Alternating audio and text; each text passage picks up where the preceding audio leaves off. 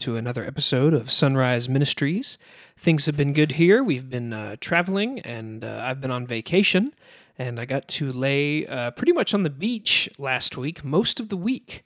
And so, so I hope that your travels and vacations are just as blessed as mine were.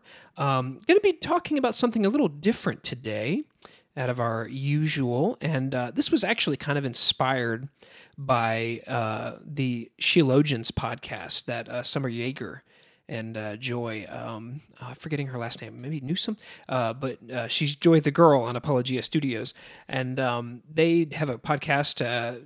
I think it's designed for women, but I mean, I listen to it because I think they're great. She's the daughter of James White, so she and really holds her own again when talking with her dad. I really enjoyed that.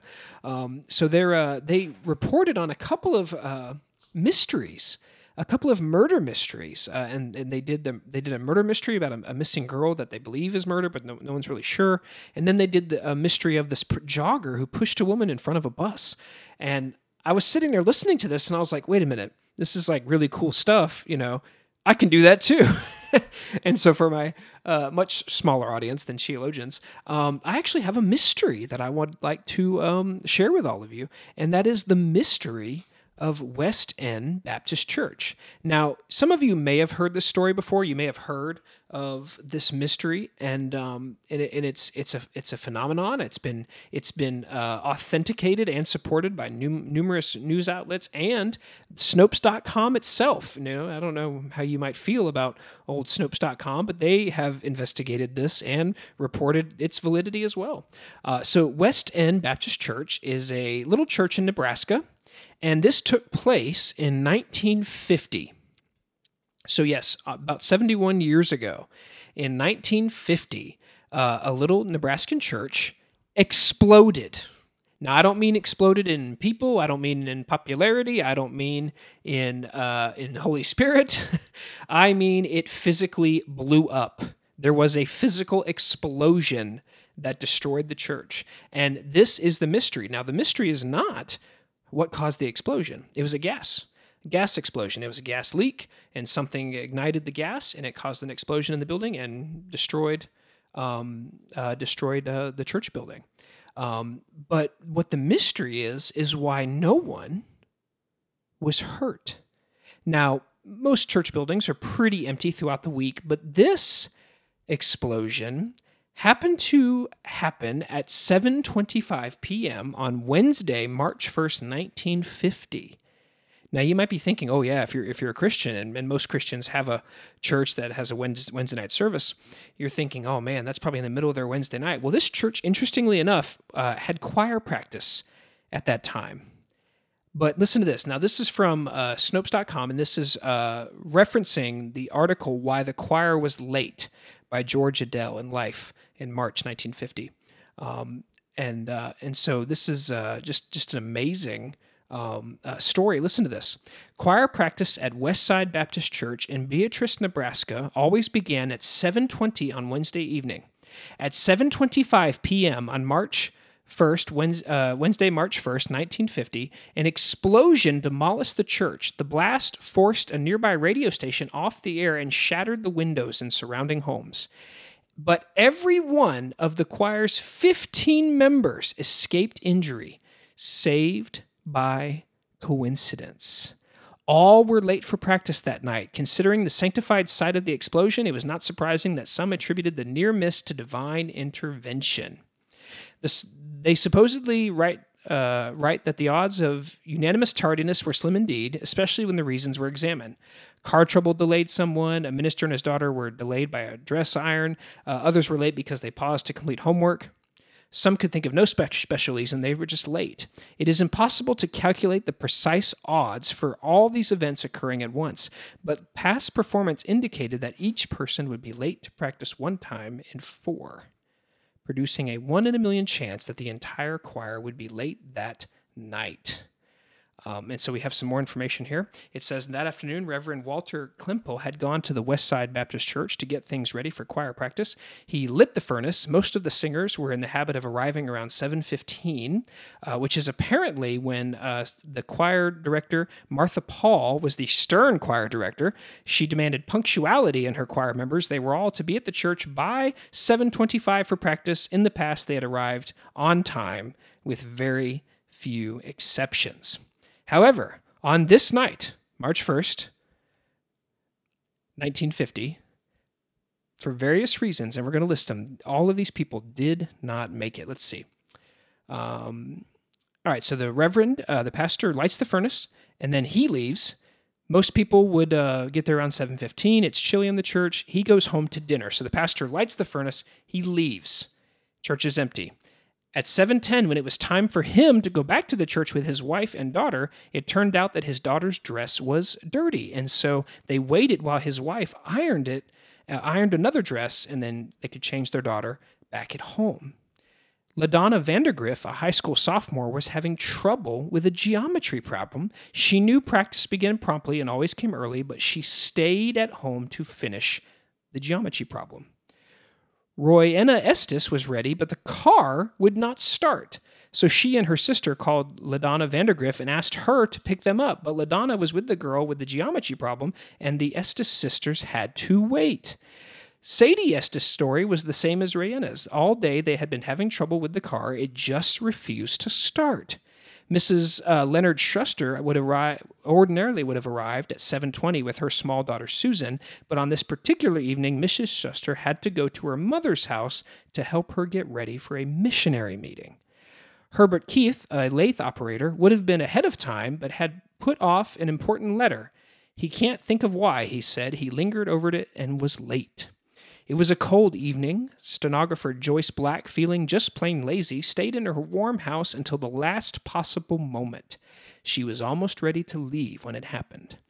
Because his wife was away, machinist Harvey Owl was taking care of his two young boys. He was going to take them to practice with him, but somehow he got wound up talking with them, and when he looked at his watch, he saw that it was already late. Marilyn Paul, the pianist, had planned to arrive half an hour early.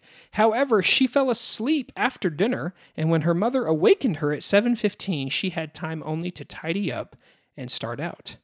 Mrs. F.E. Paul, choir director and mother of the pianist, was late simply because her daughter was. She tried unsuccessfully to awaken the girl earlier. High school girls Lucille Jones and Dorothy Wood are neighbors and customarily go to practice together. Lucille was listening to a 7 to 7:30 radio program and broke her habit of promptness because she wanted to hear the end, and Dorothy waited with her. At 7:25, with a roar heard in almost every corner of Beatrice, the Westside Baptist Church blew up. The walls fell outward, the heavy wooden roof crashed straight down like a weight in a deadfall. But because of such matters as a soiled dress, a catnap, an unfinished letter, a geometry problem, and a stalled car, all of the members of the choir were late, something which had never occurred before. Firemen thought that the explosion was caused by natural gas, which may have leaked into the church from a broken pipe and ignited by a fire in the furnace. The Beatrice choir members have no particular theory about the fire's cause.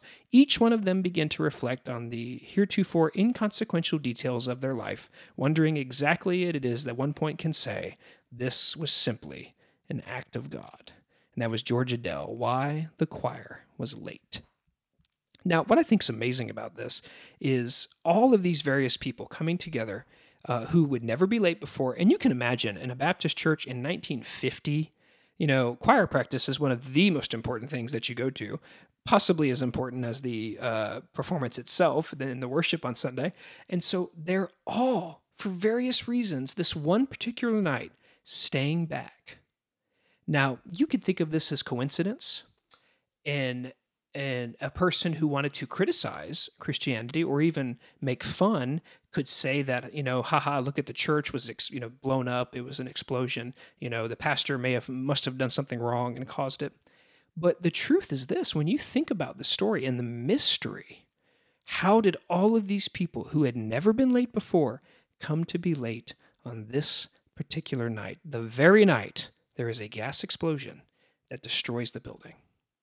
Well, I think, and this is our text for this episode, that this is simply no mystery other than the mystery of God's providence. In Isaiah 46, chapter 46, starting in verse 8, it says this, "Remember this and stand firm, and recall it to mind, you who transgress. Remember the former things of old, for I am God, and there is no other.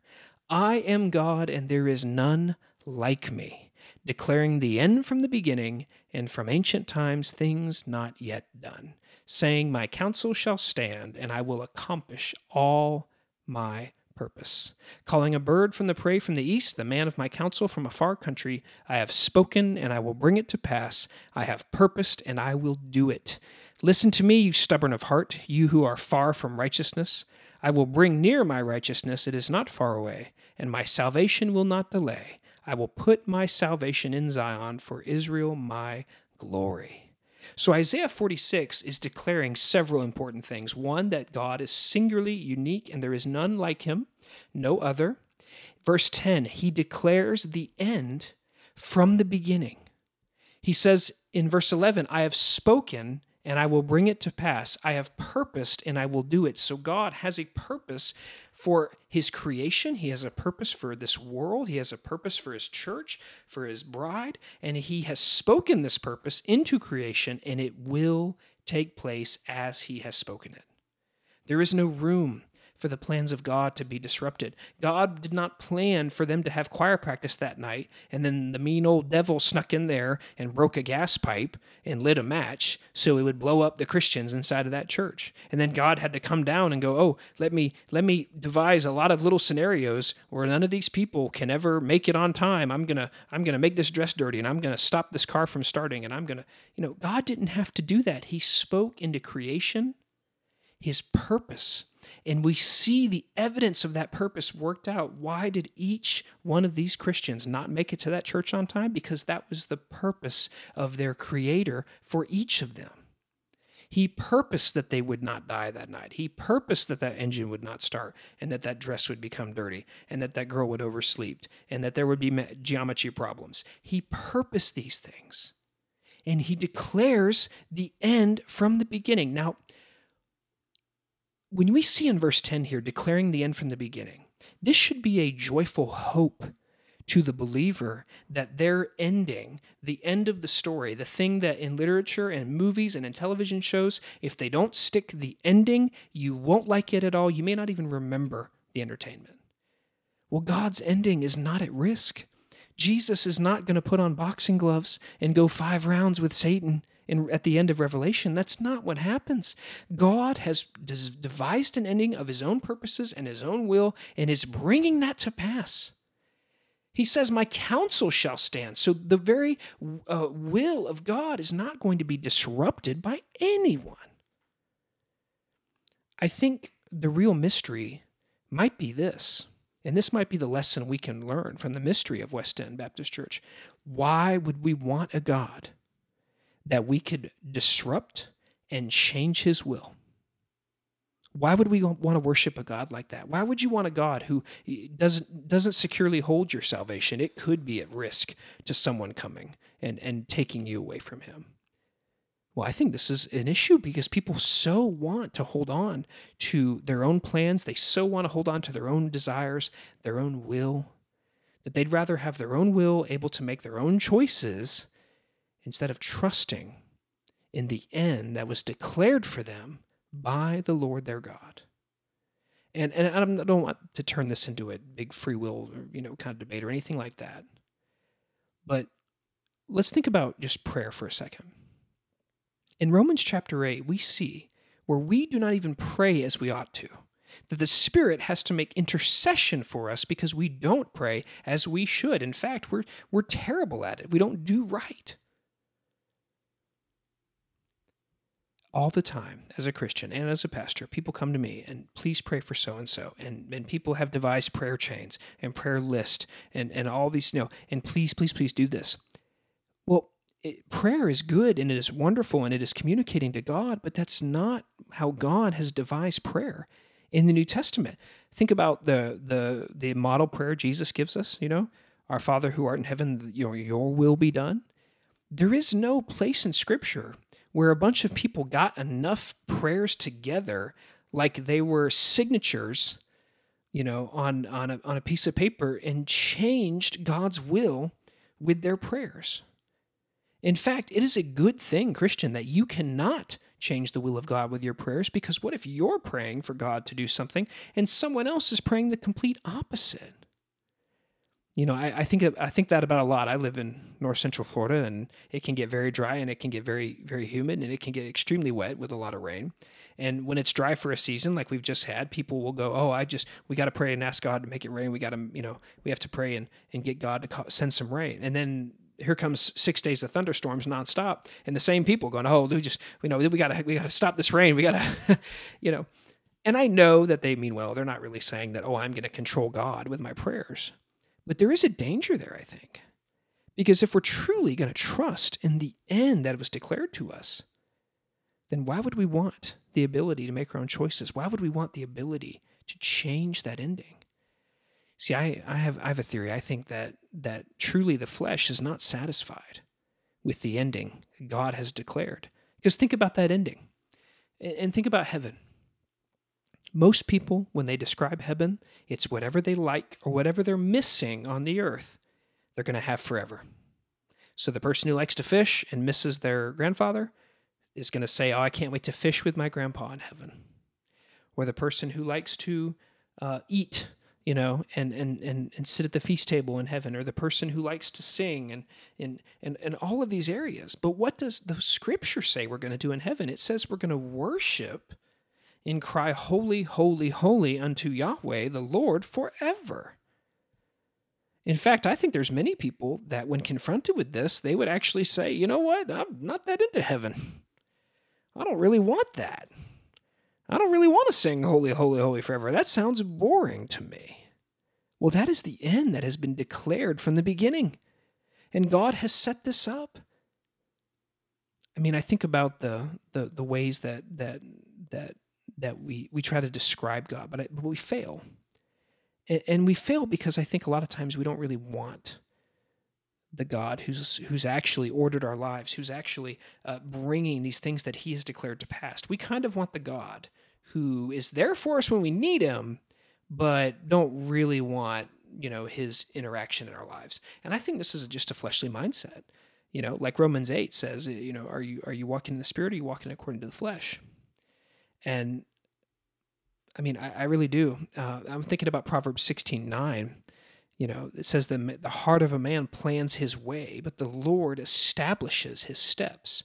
So you think about if you're going to plan a journey. You're going to plan to go to church. You're going to say, all right, I'm going to get in my car and I'm going to start it. I'm going to, put it in drive. I'm going to step on the gas pedal. I'm going to go. But when the Scripture here says the Lord establishes your ability to go.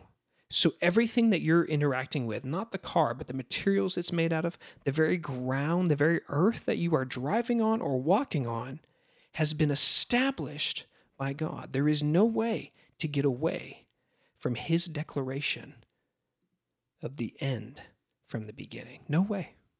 And frankly, why? Why would we want to?